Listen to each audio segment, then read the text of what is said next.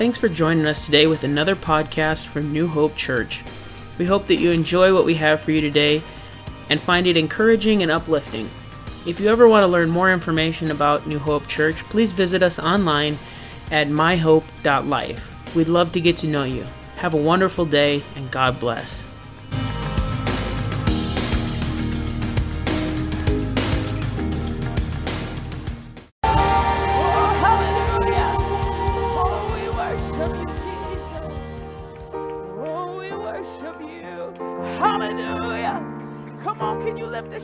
Victory right now. We worship you, Jesus. Hallelujah, Jesus. We magnify you. Hallelujah, Jesus. Hallelujah. God, we worship you. We magnify you. Hallelujah. Before we sit down right now, can you just give God a hand clap of praise? Hallelujah, Jesus. We worship you. We magnify you, Jesus. God, you're worthy of our highest praise. God, everything, God, we give you praise and glory. God, you're worthy. Hallelujah. We magnify you, Jesus. Yeah. Yeah, go ahead. I have to share this because that song has really stuck in my heart. Um, um, take something that the enemy meant for evil and turn it for good. Many years, I didn't have a relationship with this beautiful family of mine because that I was not loved or that I wasn't part of the family. Today, God has shown that he's got victory, and that was a lie, because I had family here. Then I had a first-time friends reunion, and I had my first time in my life, and I had the most amazing mom and cousin here. But the enemy told me that was not my family. But God showed victory and showed that they are. This is my family.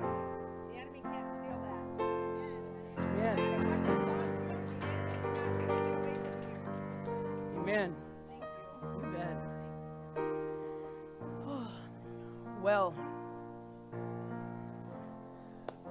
kids, if you want to be dismissed to Sunday school, Rochelle is going to take you to, and Marley's going to take you to Sunday school too.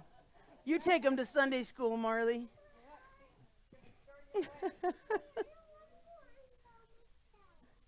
I don't think you're going in by yourself.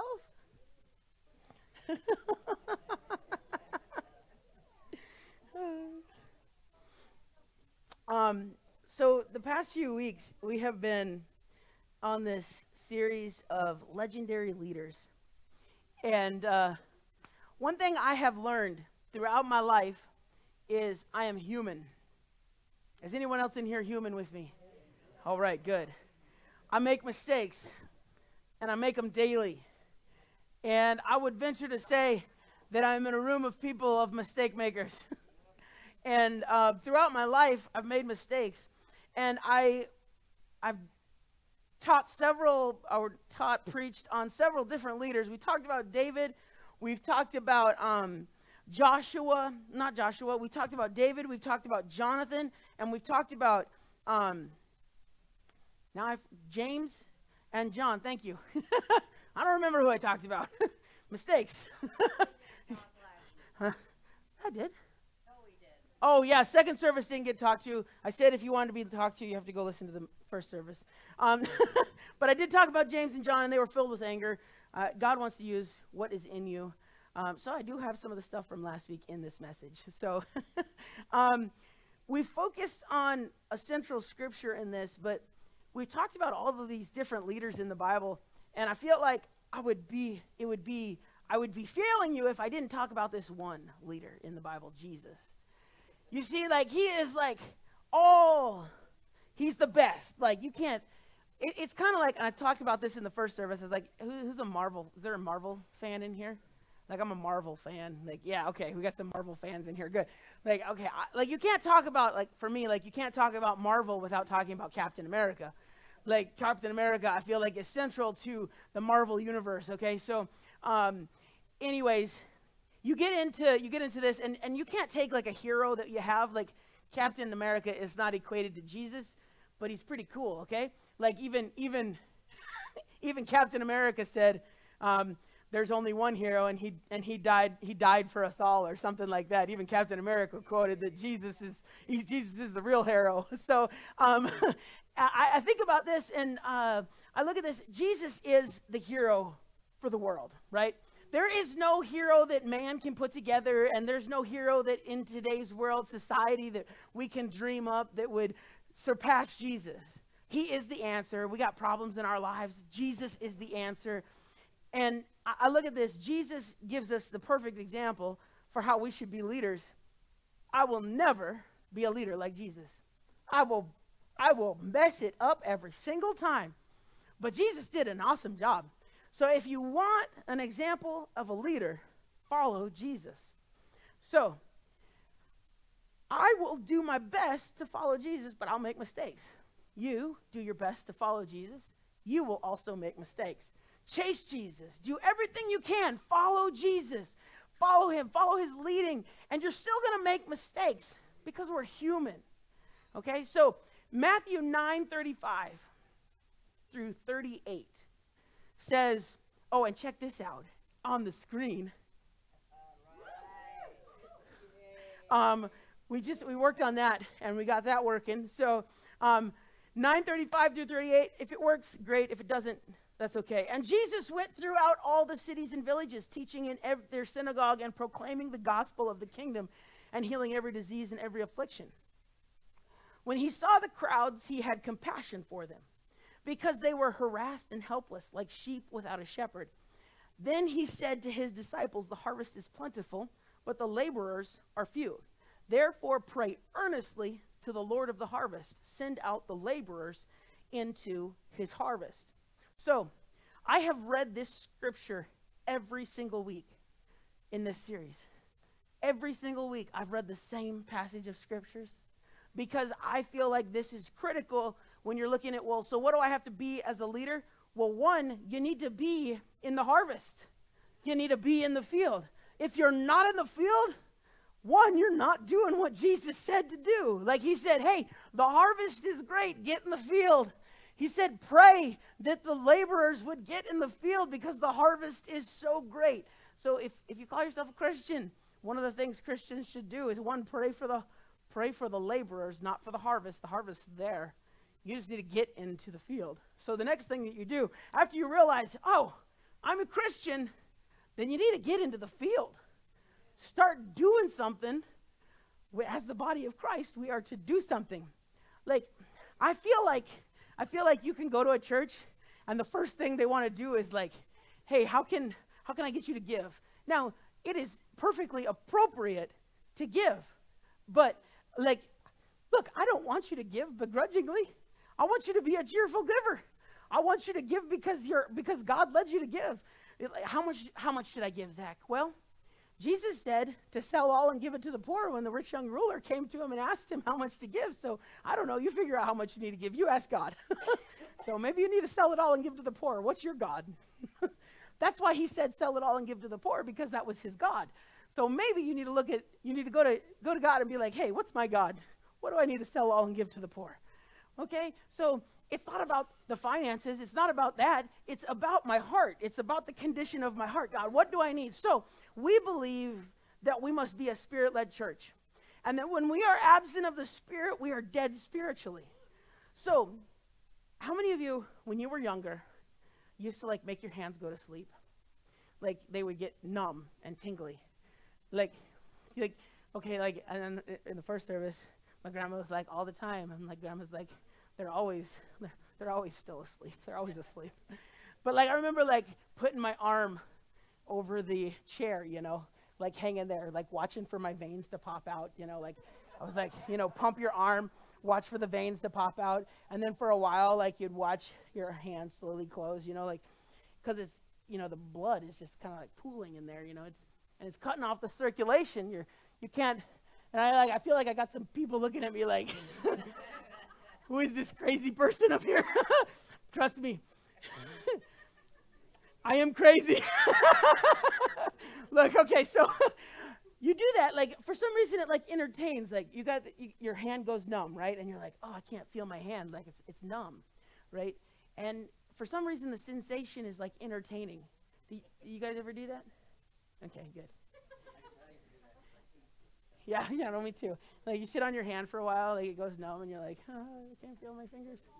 Yeah, they just fall asleep. So like for some reason it like entertains. Well, you know what you're doing is you're cutting off the circulation. It's actually not good for you. You can cause nerve damage doing that. So it's actually a bad thing to do. Um, so when I was in the military, um, I had a tourniquet, and you can wrap a tourniquet on your hand. I, okay, so yes, you would put tourniquets on your, I don't know why we would do this, but we would put tourniquets, you know, sometimes.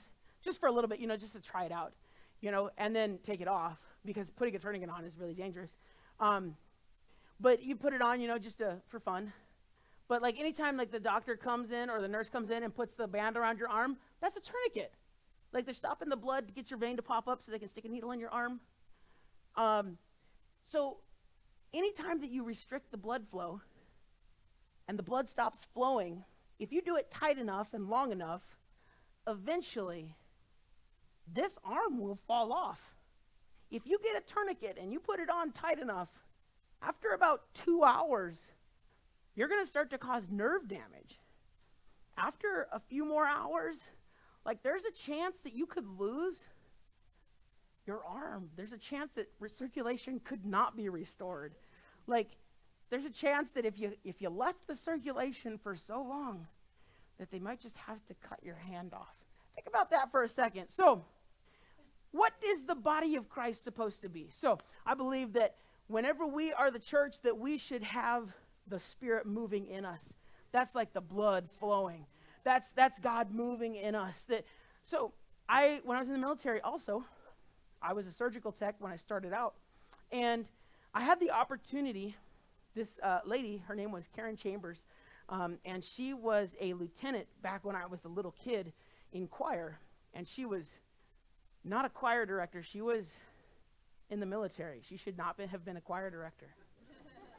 She was in the military, and she was a lieutenant at the time who got promoted to captain, and sh she should not have been a choir director. But I remember me and my sister fighting. I don't, that's no, that had nothing to do with it. She, we were fighting, slapped her. I got sent upstairs. I was in trouble, whatever. Um, anyways, I remember I got done with my training, and she came and had dinner with me, and she was a colonel by this time. And like I said, she didn't need to be a choir director. She was now a colonel, you know, like she, she was hardcore military, you know. You don't make a colonel because you're, you know, you're choir director, you know. You are hardcore military. Hey, you need to straighten it up. Like you need to stand there at attention while you're, I remember standing at attention while I was singing in choir. You don't do that at church, okay? Like, you were serious in this choir, okay? And um, so she she came and she had dinner with me um, just after training, and she was like, "Hey, I'm a you know I'm I'm, I'm leading this. Uh, I think it was in Panama or something." And and she was a commander of this uh, medical facility, and she was like, "Hey, if you want to come work there," she's like, "I can I can make it happen." And I was like, "Oh, that'd be awesome!" But I had this girl in Texas that I really, you know, was in love head over heels over. Not my wife, um, you know, and so uh, at the time I thought I was head over heels over her, and so I was coming back up here, moved up here, and uh, was going to go back to Texas, and never went back to Texas, and uh, so we never we never continued that relationship, you know. Ended up not not being head over heels over her, apparently, her not being head over heels over me, um, and so. Uh, she, so I ended up not going on that, but she was telling me stories about how people would come to the doctor and they would have them put a cast on a break. And because of language barrier and things like that, they thought that that was the fix. They thought the cast was the fix for the broken bone.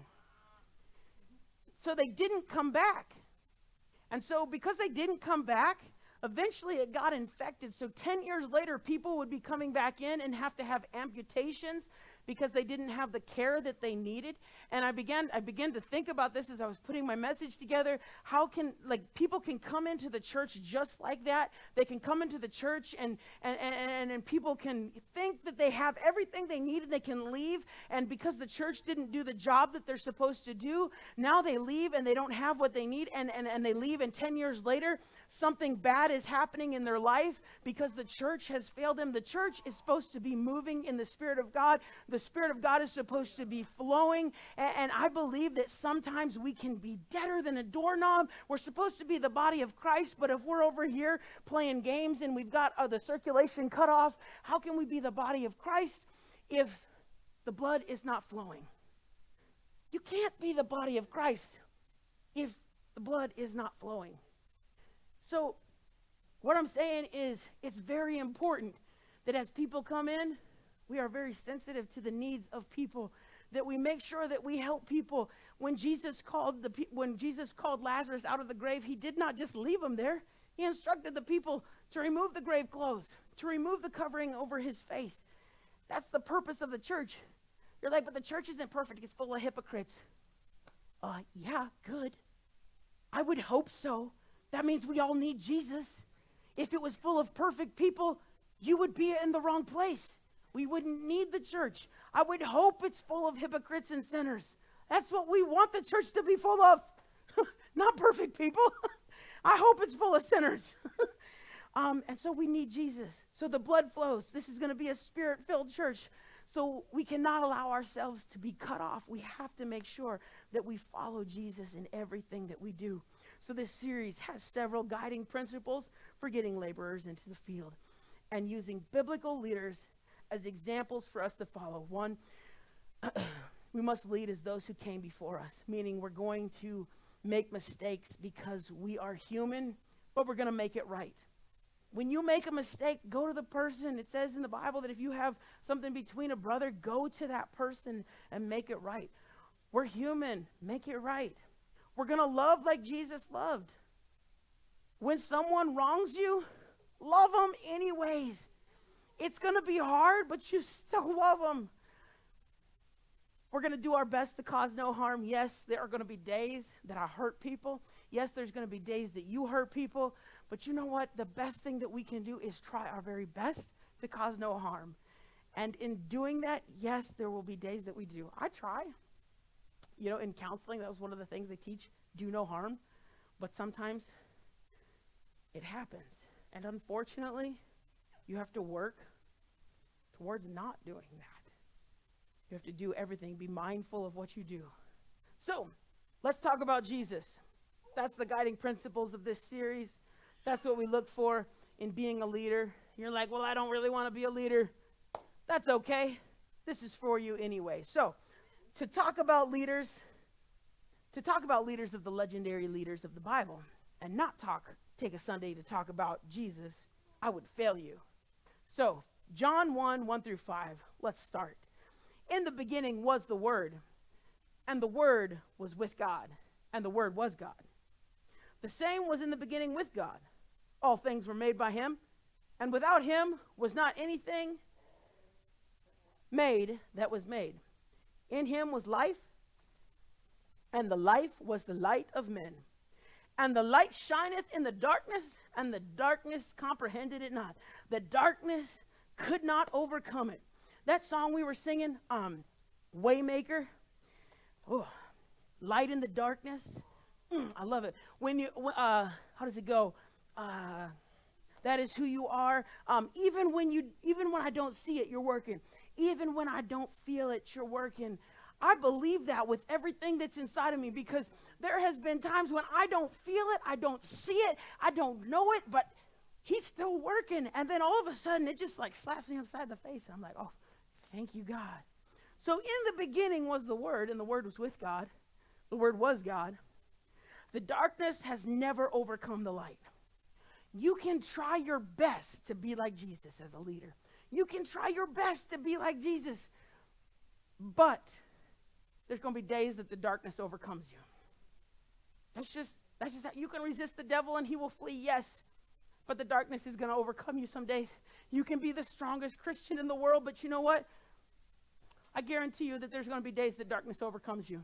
There's depression, there's things, sickness, there's so many things that the darkness overcomes you. And it, it can be for a fleeting moment. And you're like, okay, you know what? I made it out of that. Good, good. Good. You know what? Sometimes some of us are really susceptible to the darkness, okay? And and we fight and we struggle and we're tooth and nail. We're just, what, what who's that guy at the Pool of Bethesda? Think about him for a moment.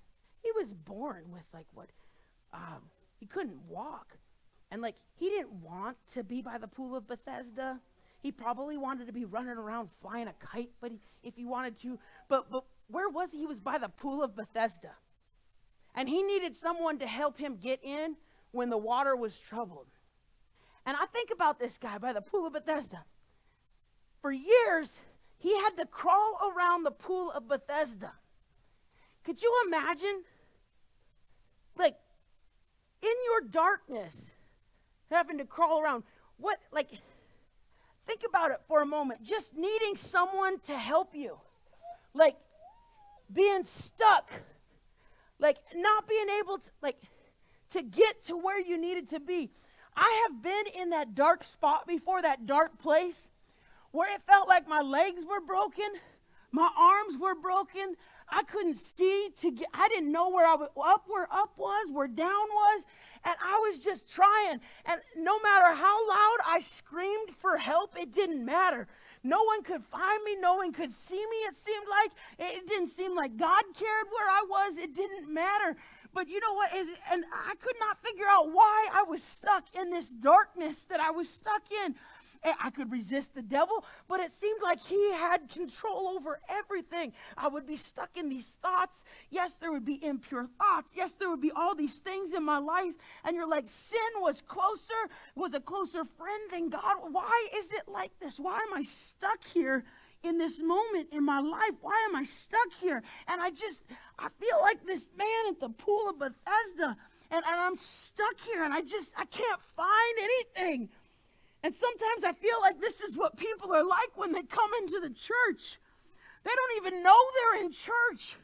They don't know that they're in the presence of God. They can't feel anything, and they're just crawling through. They don't know that they're here. And they're looking, they're, they're hoping that maybe someone will just reach down and help them up. Maybe someone will connect with them. Someone will lead them to where they need to be. Someone will shine that light. I can't be Jesus. You can't be Jesus. None of us will ever lead like Jesus. But if I chase after Jesus, maybe, maybe I'll never shine like him. Maybe even though the darkness sometimes overcomes me, maybe on my darkest days, but maybe if I will look around and I'll begin to see my brothers and sisters who are on the floor, they're trying to find their way, and I can be that little bit of light. Maybe I can help them. Maybe I can be that little glimpse of hope. Sorry. Maybe I can be that little glimpse of hope in their eyes. Maybe they can see that little bit of glimpse of hope that God gave me. Maybe I can be that little glimpse of hope that is in my heart. Maybe I can lead someone to Jesus. If I can just reach one person. The darkness never overcame him. And in the darkest day of my life, I can still look to Jesus, and he still shines brighter than the sun. In my darkest day as a leader, I can still look to Jesus and know that he's still shining bright. So it doesn't matter. In your darkness, look to Jesus. In your darkest times, look to Jesus. And as the church, for God's sake, look for those people that are crawling around looking for help. Be a light to them. They need you. There are people that are dying, and they need you to reach them. There are people who walk through our doors every Sunday that need you. They're calling. They, they, they don't know Jesus. They need you because you're the only thing they can see. They need you to point them to Jesus. If you as a leader will always look to him and point people to him, you may not shine like him, but people will see his light through you. It may not be a full-on beam, but if they can just catch that glimpse of hope, if they can just see that little bit, they can chase that light and know the way out. John one, six through nine, it says, "There was a man sent from God whose name was John. The same came for a witness to bear witness of the light, that all men through him might believe. He was not that light, but was sent to bear witness of that light. That was the true light, which lighteth every man that cometh into the world. So this is this is the fun part right here. So he didn't go and self-promote. Jesus, Jesus didn't have to go and self-promote. That was that's what's one thing that's just so awesome here. So he, he didn't have to go. He he sent he sent out John. So one went out before and gave witness. So let's look at this. One, a man sent from God to promote the light. The light was Jesus, right? So in the beginning was the Word, and the Word was with God, and the Word was God.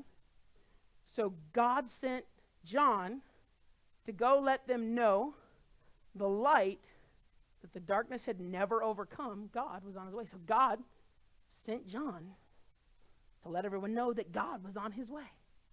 I like that. I was like, hey, yo, John, you go let everyone know I'm on my way. You go tell them the light is coming. The darkness ain't ever overcome me. Well, I like that. Even though they may not see it working, I'm on the way. Even though you haven't seen him working in your situation, he's on the way. Even though you didn't believe that he was working in your life, he's like, I'm on the way. You know, the beauty of this is Jesus didn't need self-promotion. Jesus didn't need. So here's the thing. When God calls you, he will validate you. He will verify, and he will make a way for you. Don't worry about it. You're like, well, when God calls me, what? How do I know? What kind of weird stuff do I have to do? That's the beauty of it. Like, how many of you like think like, oh, if I if I'm gonna do something for God, I have to be weird. It's like, okay, just because I'm weird doesn't mean you have to be weird, okay? Like, I just want you guys full disclosure, okay? Just because I, that's just my personality, okay? I promise. Okay, that's just me. I'm just weird all the time, okay? Hey, don't talk about me. Oh, fair enough, I knew that.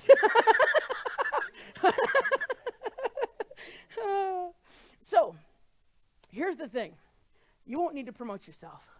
When God calls you, he will make a way for you. He will validate you. He'll make a way. So I, I, I started talking. In the, a lot of times I feel like people, people like eat this stuff up. I feel like sometimes, you know, it, it talks about, I want to say, I want to say it's in Matthew and probably Mark. I think it's in all the Gospels, how like that even the elect will be led astray. That many false prophets will rise, and even the elect will be led astray. And and I watch it, like, you get on YouTube for five minutes, search prophets, and there's these people who self-promote themselves as prophets, and they get on there, and, and they do this stuff that, like, just, like, churns my stomach. What I love is when you get into the Bible and you start reading what the apostles said, they get in there and they start quoting, like, the book of, like, the Old Testament, and people get riled up. People get mad at them. The Bible says that it's quicker and powerful and sharper than any two-edged sword. I believe that God is still speaking today, one hundred percent. I still believe that he's still speaking today. But you know what? Sometimes too many people are like eating this stuff up. Like you get these people walking around and they're like doing this. I call it, uh, I call it voodoo church stuff. They get up there and they're doing stuff that is extra biblical. They're doing stuff that is not in the Bible, that you don't see happening and taking place in the Bible. And it's just flat out wrong. If it can't be backed up in the Bible, you should run away from it. If it's not in the Bible, you got someone up there being all weird and like, like I believe God moves and I believe God speaks and I believe when God has a word, he will give his word. But God does not need people to come and self-promote and get all voodoo and put on a show to give you a word. God can give a word through his word that's already been written. He can give his word in the simplest, most beautifulest ways. It, it doesn't have to come in weird ways. What if it, Go ahead, ask it. What if it does like come from the Bible and it's still fishy? Ask. ask. That's why God gives us. That's why there's the fivefold ministry. Good question. Know, like, I mean, like, you get those someone like you watch or whatnot. Like, even I have them, like, they feel fishy, but then, like, you always say fact check. Mm-hmm. You know, and I have some stuff, and you find it in there. Yep. You know, and it's right there, and that's what it says. If it, you find it, it still feels in your gut, and you're like, it doesn't feel like, it doesn't feel like something that I would hear you preaching about necessarily. Like, it, would, it doesn't feel like that. Like, that would be truthful. A lot of times you get online and you lose context, and a lot of times you get online and you lose the connection. And so, yeah, I just feel suspicious, but, like, I don't know. Like, and you know what? Here's the other thing too. There's there's fact check and there's spirit check.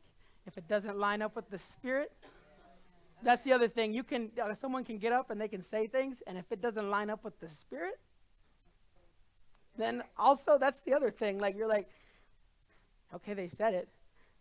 It's in the Bible, but boy, that just don't sit right. I've had people tell me things, and it was nice and pure, but it was dead wrong. Like, and I'm like, cool. Like, someone came up to me and they were praying for me, and they were like, God is going to give you a promotion. And I was like, I was like, well, yeah, that, and also I can't even get a promotion in my job. I was like, I knew he was so far off base, and he was trying to be in the spirit, but was not. He was so far off. And so that's the thing you have to check. Like, if, okay, so that if a person is trying to do this, like, check it. And if it's so far off, like, you just need to, like, all right, never mind. Like, and it can be dead on. And if it is, good. A blind squirrel can find a mouse. I mean, a, a nut. So I'm just saying. John, let's move on, okay? Very good question.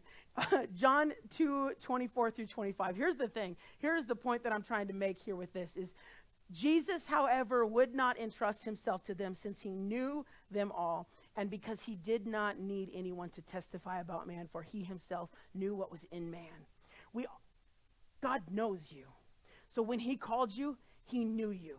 He knew your, he knew your faults, he knew your failures, he knew your hurts, he knew your pains, and he loved you and said, that's what I want. He wants you the way that you are. He wants to use you just how you are. Will there be changes along the way? Absolutely, one hundred percent. But he wants you just how you are. He loves you. So, Sam, here you go. Ready? Okay, don't worry, it wasn't bad. So we all love to post the cartoon avatars right now. Everybody's got the app. Everyone, I have the app, but I didn't post it, okay? But um, uh, I, I made one, and it looked stupid, so I didn't post it. But my mom, the reason why I'm, the reason why I'm in here talking about cartoon avatars is because my mom, it's her profile picture, doesn't look anything like her. She's got these big old eyeballs, and I'm like, Mom, you're not a Disney character. Come on. And then filters. Scrolling Facebook yesterday. Look, you, what you post on Facebook's fair game. And uh, as I'm developing sermons, y'all, if you post it on Facebook, there's a very good chance it might end up in a sermon. And if you tell me about it, there's a good chance it might end up in a sermon. Y'all, I kept it in my, oh, Lord, I just remembered. And I didn't say anything. I'm going to keep my mouth shut for now. Okay. But anyways, I was just saying, you know, like, I, I noticed Sam loves filters. And I know Joe doesn't love sparkly, glittery filters. You know, what guy in here loves the sparkly glitter filter on their picture? Okay, the minority over here is Chris loves a good sparkly, glittery filter in his, on his picture. Expect to see that on your profile picture this afternoon. You know, every once in a while I'll do something goofy on Facebook or whatever, and I'll post something on there, you know, some good eyelashes or whatever. But um, why do we, a lot of times we use them, and it's okay. Like, I'm not saying they're wrong. Like, I'm not saying that. But I'm just saying we use those, right, to cover up things. We do. Like, I use filters to cover up different things. So, like, in some photography stuff, um, it looks bland if I don't pump, pump up the vibrancy and make it look prettier. So when I do my real estate photography, sometimes I pump up the vibrancy and the saturation a little bit to make the colors look more vibrant. So when you look at the pictures of the grass and stuff, the grass is greener Because when you go to buy someone's house, you want the greener grass, right? Because grass is greener on the other side, right? No. So, we cover up things with filters. And a lot of times we try and cover up things with God. We try and, we try and cover up the blemishes. Well, well, God doesn't want this broken piece of my life. Like, he, he doesn't want this piece. And, you know, he, he doesn't want this previous relationship. And he, he doesn't want this story of this addiction. And he, he doesn't want this story of, of this. And he, he doesn't want this story of this, you know, this, this mental health, and he doesn't want this story of this abuse, and he doesn't want the story of, of this situation. He doesn't want this story of this family member. He doesn't want the story of this past marriage. He doesn't want the story of this past, this past boyfriend or this past girlfriend, or you know the story. You know, we all got our hang-ups. I could go around the room and we should start talking about stories. We'd be here for six years talking about our lives and the mess that we've made. God wanted all that. He didn't intend for you to do it. Now, we all made our mistakes, and we made our beds, and we have to sleep in them. But when he called you, he knew that it was there. He knew that you were shy. He knew that you were bold. And he said, I want that. He knew that you couldn't teach, and he knew that you could teach. He knew that you couldn't get up in front of people, and he knew that you could get up in front of people. He knew that you would argue and say, no, I can't do this. And he knew that you said that you would go willingly. But before he called you, he knew you. When he called you, he knew you. And he knew what he was getting when he said, I want you to answer the call. You see, he was invested long ago when he called you. When he hung on a tree, he said, I'm doing it for the person right now. Not for the person you'll be in ten years, not for the person you'll be in six months, but for the person you are right now. For the person you were yesterday, I hang on the cross for you right now. Not for what you will be, but for what you are right now. Because I love you, because I care for you. Because I want you to reach the young people. Because I want you to reach the elders. Because I want you to love the children. God wanted to take everything. Not so that you would cover it up, but so that he could use it. So stop trying to hide and cover up things. You don't need an avatar. God wants you to use what you are. You don't need a filter to cover up your life. Your life is beautiful because what God made, what God has in your life, he wants to use. You don't have to feel inadequate. You don't have to feel that you're not what God wants. You're not what you could never live up to these expectations. You see, right where you are right now is the love that he has for you. No greater love than the love he has for you. Right now, as he hung on the cross, he was like, for you right now, for Detroit Lakes, for Becker County, for Minnesota, I love you. It was for right now. It's for a time such as this. Yeah, as you grow, things change. Will you want to change as you grow in him? Yes. That's how it happens. As you grow, things change. As you grow and you grow deeper in your relationship with him, there will be a desire. It's just an innate desire in you that says, I've got to change. I've got to grow closer to him. God, what's the next step? God, what's the next thing in my life? And sometimes you're going to be like, yes. And sometimes you're going to be like, no, I don't want to change. Change is never easy. John one, ten through thirteen. I'm almost done. It says, he was in the world, and the world was made by him, and the world knew him not. He came unto his own, and his own received him not. But as many as received him, to him gave he power to become the sons of God, even to them that believe on his name, which were born not of blood, nor of the will of the flesh, nor of the will of man, but of God. This is not the warm, fuzzy stuff here. Your family may not like you for following God. Your friends may not like you for changing. They're like, why aren't you? Why aren't you still partying with us? Why aren't you still doing the drugs that you were doing? Why aren't you, why aren't you living the life that you were living? Why do you think you have to change? Why can't God just love you the way you are? He does love you just the way that you are, but you are going to want to change because he loves you. And you love him, and there's changes that begin to take place. Those who you thought were your closest allies, allies may leave you, but, but I know a God who sticks closer than a brother. He's the closest friend. At the mention of his name, he's there. Yes, it may seem he's as far off sometimes, but that's just because sometimes our desires and our wants begin to lead us aside, and every once in a while we need to get our lives in line with his step again, and we've got to come to repentance. But I know a God who will continue to work when we can't see it. I've seen families reunited. I've seen people's relationships restored. I know that God can do it. Look, it's not my will, but it's God's will that we all have to come to repentance. What you've tried to hide for so long cannot remain hidden from God. Don't cover it up from him. That just causes more hurt and pain.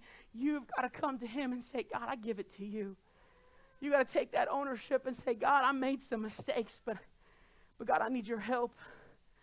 When I come to repentance, a repentant heart is one that says, I'm sorry for my sins, and turn around and say, I'm going to do my dead level best to not do it again. And when you make a mistake, you repent and say, God, I'm going to try my best to not do it again, and actively try to not go back. It's time for a fresh start. It's time to remove of the old things and give it to him. As a leader, you've got to get your hands dirty. Don't be afraid to get in and work. As a leader, never expect someone to do something that you won't do. And always expect them to do what you do in excess. So all of the negative that you do will always be reproduced. All of the positive that you do will also be reproduced. And the last verse, and the Word was made flesh and dwelt among us. And we beheld his glory, the glory of the only begotten of the Father, full of grace and truth. This is what servant leadership looks like. No, I can't live up to it. No, you can't either. But if you want an example, to be a servant leader is to lay it all on the line, to get your hands dirty. The creator of our universe steps onto the earth, puts on a robe of flesh so that, they, that, so that he can have a deeper relationship with me. I'm not worthy of that kind of love, but he said, what you have,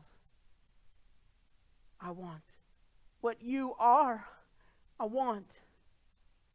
Don't cover it up. You are a teacher. You are a preacher. When you were young, I was instilling it in you.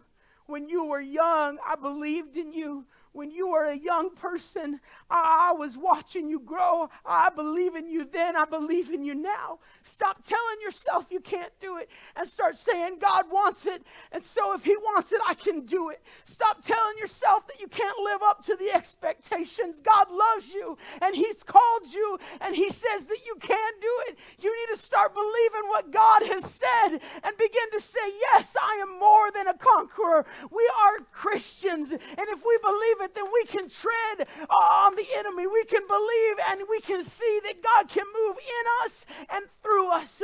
We are a spirit-filled church, and we believe that God can move in us, through us, and we can see a change in our community. We can see a change. We can see a revival be birthed in this church that will transform not just our city, but we can see it transform our community. Our, we can see it transform our county. We can see it transform our state. You're like, boy, Zach, that's That's really big talk, I know. But why can't we say that? Why can't we have a vision that says that? Because it says in God's word that he can do exceedingly abundantly above all that we could ever ask or think. That's how I want to see God move. I don't want to put him in a box and say he can only do this little bit. But I wanted to see him do the exceeding abundantly above all that I could ever ask or think. He knows my nature. He knows your nature. Yeah, I'm shy. Yeah, I don't like to be in front of people. I'd rather be in my bed. I'd rather procrastinate everything. Joe, I love to procrastinate. I don't like to be organized. He knows I'd rather not confront and talk to people. Oh, it just drives me nuts anytime I have to talk to people. Like, y'all don't even know. You're like, oh, he's fine. He gets up and preaches on Sunday. Y'all, this right here kills me. I'm so drained after service because this like drives my anxiety through the roof. You're like, oh, he's fine. He's lying. No, I promise. But I believe that if I was to die tomorrow and I was to know that one life was led to Jesus, that one life was to see a glimpse of hope, that my life will have mattered, that if one life was changed, that my life mattered. And that's all that matters to me, is to see lives changed, to see lives pointed to Jesus, to see grave clothes begin to be removed and bondage be taken off. I hope that at some point throughout this series, maybe the thought crossed your mind, how can I lead in some capacity? I can tell you this, he will not call you and leave you unequipped. He always equips you for the call. In all of those things where I feel inadequate, in my weaknesses, he has always equipped me. He's always prepared the way. So how do I take the next step? If maybe that question has crossed your mind, how do I take the next step? Here's some things. I have a bunch of, uh, I have a few things. Some simple steps that you can take if you want to be a leader. You're like, how do I lead? Whether it's in this church, outside of this church, here's some key things. Leaders have to own their problems. You have to own the mess you've made in your life. Plain and simple. Like, so repentance. Number one step of being a leader. Look, I've made some mistakes. My drug and alcohol addiction, I was a mess. I made some mistakes. I own it. I have repented. I refuse to go back to that lifestyle. Anytime I make a mistake, I go to repentance and I try to go to the person and say, I'm sorry. If you've never repented, or you have made some things in your life and maybe you have felt yourself growing farther away from God, maybe it's time to repent. It says in Acts that we're to repent and be baptized in Jesus' name. And every one of you shall receive the gift of the Holy Ghost. This is a promise for every single person, to all those that are far off. So we all have to repent. If we're to lead, everyone's got to repent. Maybe you need to be baptized. Like, maybe some people are like, throw darts at me when I say this, or even rebaptized. You're like, well, why do I need to be rebaptized? Here's the thing. Sometimes you just get caught up in the moment. And it was a hype. And you're like, what do you mean? Baptism is baptism. Look, sometimes we get caught up in the moment, and it wasn't a commitment in my heart. And it was more so doing it because everyone else was doing it. Or someone else was like, hey, you should do this, and you did it to make someone else happy. If it was ever that, that was not between you and God, and that was between you and someone else. It should be a decision you make between you and God.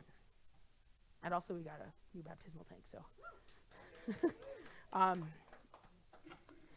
And so I believe strongly in baptism in Jesus' name. I believe that Jesus said in Mark sixteen sixteen, while he was issuing the Great Commission, that whosoever believeth and is baptized will be saved, but whosoever does not believe will be condemned. So why being rebaptized? Look, I don't want there to ever be a question in our minds. Like, I want to make sure that you, if God deals with you, it's not up to me. I mean, it's between you and God. So like, you're like, hey, I really feel like I need to do this. I'm like, okay, let's do it. It's not, it's not my decision. It's between you and God. So you're like, I need to do it. Then you, you need to do it. Getting involved in a personal Bible study. I'll teach you a Bible study. someone else will find somehow to teach you a Bible study. The first step in leading is discipleship. Jesus had disciples. And a good foundation is important. You're like, but I know the Bible from the front to the back. Good for you. Like, I don't.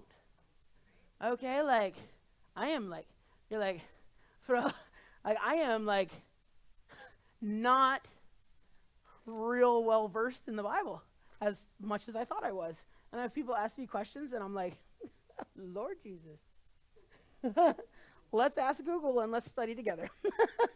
um, but I love discipleship and I love to study God's word. And in the past year and a half of starting this church, I have found the more that I study God's word and the more that we teach, the more I learn and grow. So, but you don't have to just do discipleship. You can serve and study God's word at the same time. As the disciples studied at the feet of Jesus, he sent them out to preach the gospel.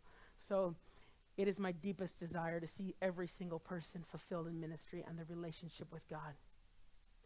One thing I wanted to share with you, in the last six months of this year in twenty twenty-one, we've had over mm, one hundred fifty-three people, I believe, somewhere in there, walk through our doors on Sundays.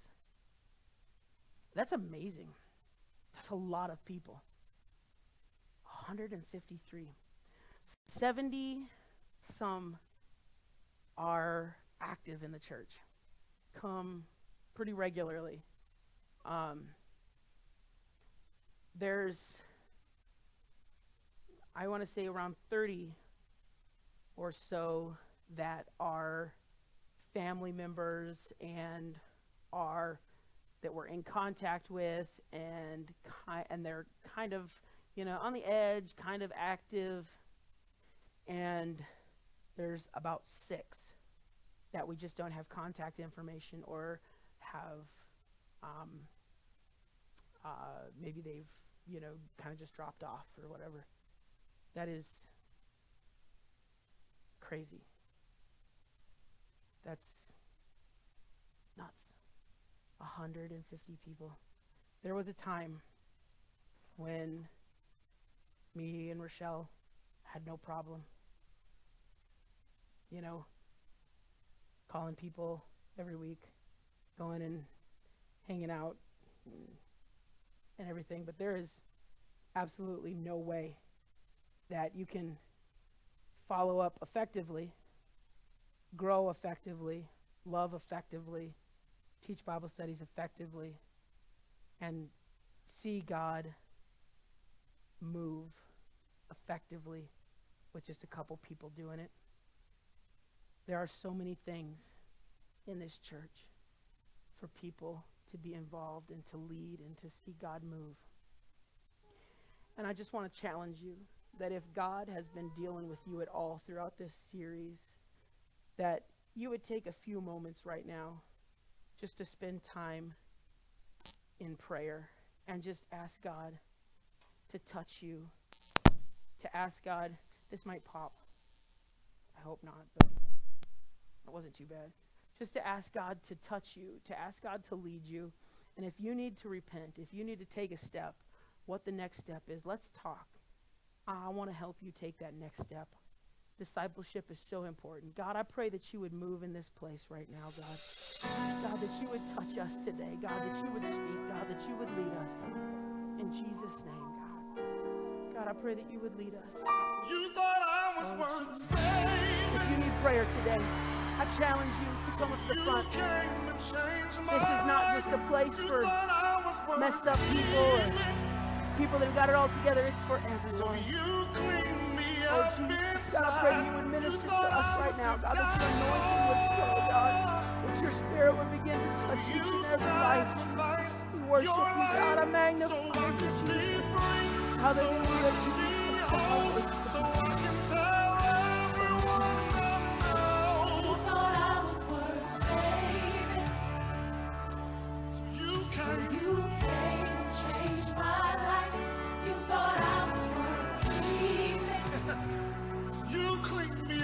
You clean me up inside. You thought I was.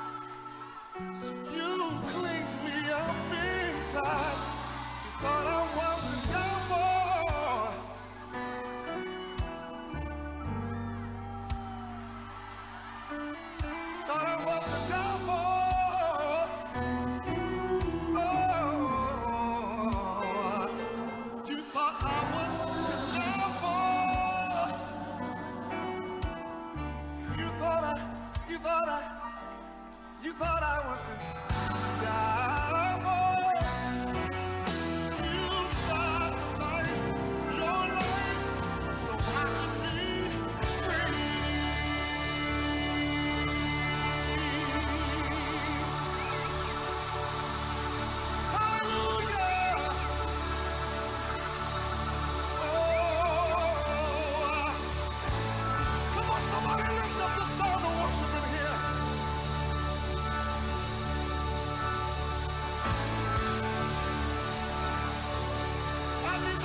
People of